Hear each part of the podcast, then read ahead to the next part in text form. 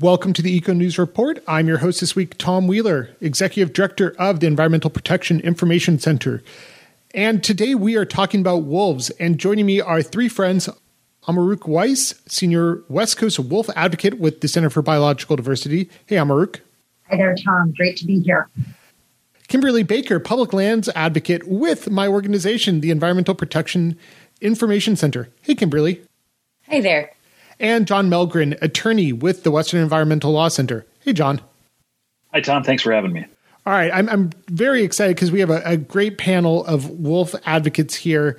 And we're, we're going to talk about the history of wolf extermination, wolf recovery, and legal legal threats to wolf recovery. In particular, the efforts by the Trump administration, the Obama administration, and others to remove protections for wolves under the Endangered Species Act. So let's start at the beginning. Wolves are, are native to the West Coast, including here in California. But part of European colonization of the Americas is a history of wolf extermination. Amaroq, can you tell us a little bit about this history, in particular wolf extermination here in California? Sure. So just keep in mind, this happened across the country as Europeans arrived on these shores. The very first wolf bounty was enacted in sixteen thirty. And from then on, it was bloodshed across the country for wolves, grizzly bears, mountain lions, the prey that they ate. And this same philosophy of wiping out nature took hold in California as well. We know that wolves once lived throughout the state. We know that from records from travelers, settlers, their diaries, the missionaries' diaries. We know that from Native Americans, from their languages and, and their cultural practices that wolves were here. But really, just as the same as across the rest of the country, we trapped, killed, and poisoned wolves to death here and literally drove them to, to no longer exist in California. The last two known wild wolves in California were killed in nineteen twenty-two in San Bernardino County and nineteen twenty-four in Lassen County. And what little is left of those wolves' remains are at a, a museum at U C Berkeley.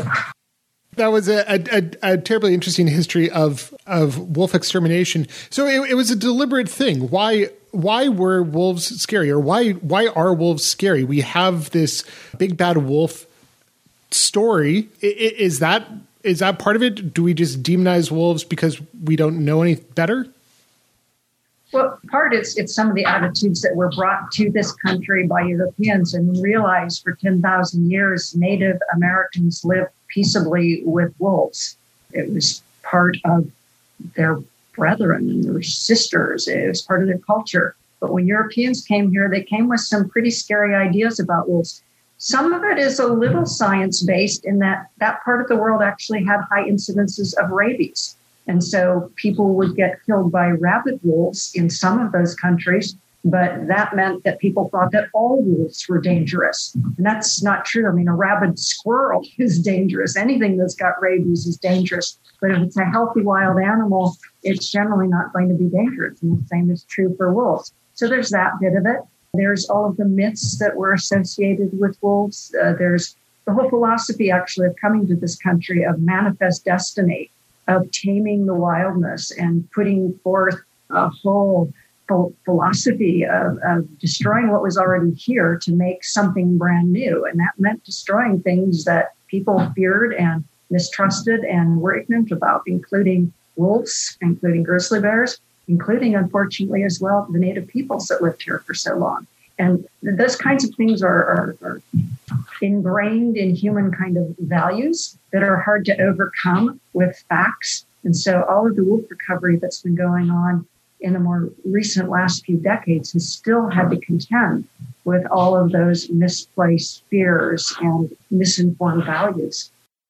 So we were terribly good at wolf extermination, unfortunately. So last last wolf in California was in nineteen twenty-four, but across the United States, we saw we saw success in, in wolf extermination, to the point that wolves were almost wholly extirpated from the continental United States. What, where were our last U S wolves located, and where are they coming back from? So by the time the Federal Endangered Species Act was passed in nineteen seventy-three and the wolf was listed in nineteen seventy-four, By that time, the only population of gray wolves that we had in this country, the species gray wolf, Canis lupus, was in far northeastern Minnesota. We had fewer than one thousand wolves there, and then a handful of wolves on Isle Royale and Lake Superior. Everywhere else, we have eliminated the wolf. But, you know, the, the wolf is also a success story, right? So it and it is a story about how the Endangered Species Act works. So it was listed, as you said, I, I think in nineteen seventy-four. The E S A passed just a few years before that. Today, we are seeing wolf recovery across the United States. Wolves are starting to re-inhabit their former ancestral territories, and that includes here in California.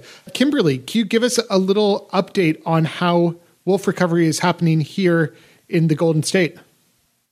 Sure. Well, it started with O R seven coming into California in two thousand eleven, and he was just here for a short time, but he traveled through quite a bit, and he ended up finding his pack in Southern Oregon. And since then, many of his offspring have come into California. One of those started the the the Shasta pack, which is no longer with us. They disappeared, the entire pack of seven wolves. And also, I believe it's the the it was the original alpha male of the Lassen pack, which is California's second known wolf pack. So they have had their first litter of pups in two thousand seventeen and have since had at least twenty-one pups, nine last year. Unfortunately, the the alpha male of that pack, the original alpha male, hasn't been seen since spring of last year, but there has been a new wolf who has come into the pack, and he actually fostered two litters of pups last spring. So there was quite a large litter last year of at least nine pups. And well, since the end of twenty twenty, it's they they think that the pack is around five. And there's also been a couple of more new males from Oregon coming in to California. And I'll let Amaroq talk about those. Yes, yeah, so should, we, we've had actually a parade of wolves come into California. Since twenty eleven, we've had at least forty wolves either come into California and stay, come into California and go back, or were born in California. And some of those wolves, unfortunately, have also been killed or disappeared. As Kimberly said, the Shasta pack, a seven-member pack, totally disappeared, and their disappearance is still kind of under investigation. We've had some other wolves that were actually shot illegally, and those are under investigation. But, you know, we've had a couple of really exciting firsts here as well. So, for instance, the Lassen pack that Kimberly was just talking about, that litter of nine pups, that was actually from two females in the pack. The brand-new male bred the original female, And, and then he bred her two-year-old daughter because none of them were related. So that was cool. They could do that. And so each of those females had a litter of pups, which is pretty exciting. You see stuff like that in places like Yellowstone. You don't usually see stuff like that happening in a new place where they're recolonizing. And then another thing that was really exciting is one of the Lassen pack's sub-adults, he was born maybe two years ago, he actually has traveled into Oregon. And that's the first known instance we have of a California-born wolf heading the opposite direction into Oregon, and he's still there right now. And so, and then the most recent wolves that have come in, O R eighty-five, like O R seven, came from all the way across northeast Oregon into California, and he's been seen with an unidentified wolf in California that hopefully is a female. And then O R ninety-three just came into California within the last month, and he is from the White River pack, which is one of only three packs in the western half of Oregon. So this is one of their first dispersers to come down into California. So we're not only seeing cool things about wolves coming down here, but we're seeing cool new things that we haven't seen them do before. But the most important part of that story is that this is why it is so critical that we managed to get wolves protected under the California State Endangered Species Act. So those wolves that have come in here have the full protections, because most recently the federal government has removed protections under the Federal Endangered Species Act for wolves across almost the entire country. So thank God we've got the California state listing of wolves here to help protect this just brand new, in its infancy, wolf population that's starting up. So I wanted to bring John into the conversation. John, you are my E S A expert at the Western Environmental Law Center, the Endangered Species Act. I shouldn't use acronyms here on the show. So the wolf was listed in nineteen seventy-four. The gray wolf was listed in nineteen seventy-four. What what does that mean? What are the protections that were afforded to the wolf before the Trump administration delisted them? So remove protections from the wolf under the act. Yeah, so uh, protection under the E S A gets critters a number of protections.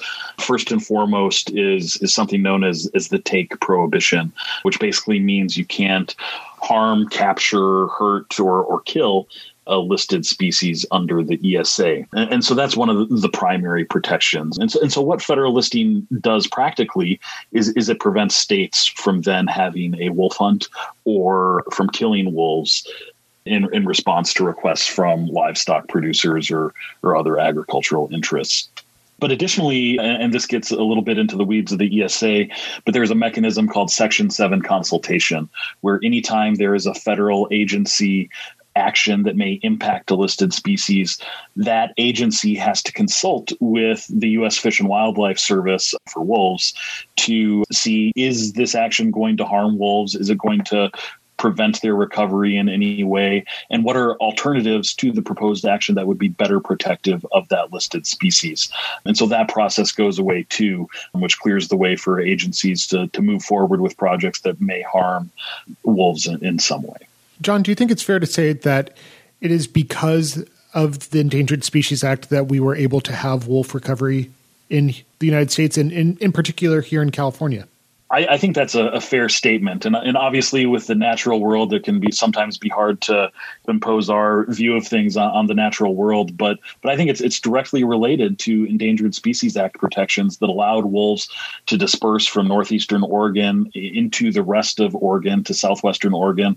And then those wolves eventually made their way to California. You know, without the E S A protections, we could have seen more wolves get killed in Oregon, which would have precluded California's wolf recovery. And that's one of the concerns now, now that wolves have been delisted, that the state of Oregon could be more heavy-handed in terms of killing wolves in the state. And every time they, they kill a wolf, that's going to prevent that wolf from dispersing and, and occupying new territory, or, or the young of that wolf from dispersing and, and occupying new territory. And so until we have full wolf recovery, especially here on the West Coast, getting these endangered species protections back is vitally important to make sure that wolves can, can reclaim and occupy their historical habitat in, in all three West Coast states and, and elsewhere in the country as well. And I, I want to just make clear that the E S A does not preclude management flexibility for wolves, right? Even when the wolf was listed, we had states being able to remove so-called problematic wolves. And we actually saw large abuse of, of the E S A's ability to allow for removal of, of these so-called problematic wolves. But you know, if there was a wolf that was routinely preying on calves or or was interfering with livestock or or, or anything like that, it wasn't as if the, the act was insensitive to this or inflexible to this. Welcome to the Eco News Report. Today we are talking about wolves. Joining me are three friends, Amaroq Weiss, Kimberly Baker, and John Melgren. Amaroq, I want to I want to make sure that you you are able to weigh in here. The Endangered Species Act has some complexities, and trying to say this as clearly as possible, if a species is listed as fully endangered under the Endangered Species Act, then no, the species is not supposed to be killed except for in cases of danger to human life, okay? But there are lesser protections that are also embedded into the Endangered Species Act. If a species is listed as threatened, then the agency can enact what are called Section four D rules that allow for that species to be killed under particular circumstances, say for livestock conflicts. Or in the case of the wolves that were reintroduced to Yellowstone National Park and central Idaho, they were reintroduced under a special section of the Endangered Species Act called Section ten J that calls them experimental non-essential populations and treats them as though they were threatened. In other words, those reintroduced wolves could be killed for things like livestock conflicts if they got into trouble. But elsewhere in the country where wolves are listed as fully endangered, killing them except for in instances of human safety is, is not allowed. But, you know, the good news is, first of all, wolf livestock conflicts are so rare. You wouldn't know that from living in wolf country. You wouldn't know that from the headlines that appear in the media stories. But wolf livestock conflicts are phenomenally rare. Wolves are responsible for about zero point zero two percent of livestock losses across the country, including in the states that have wolves.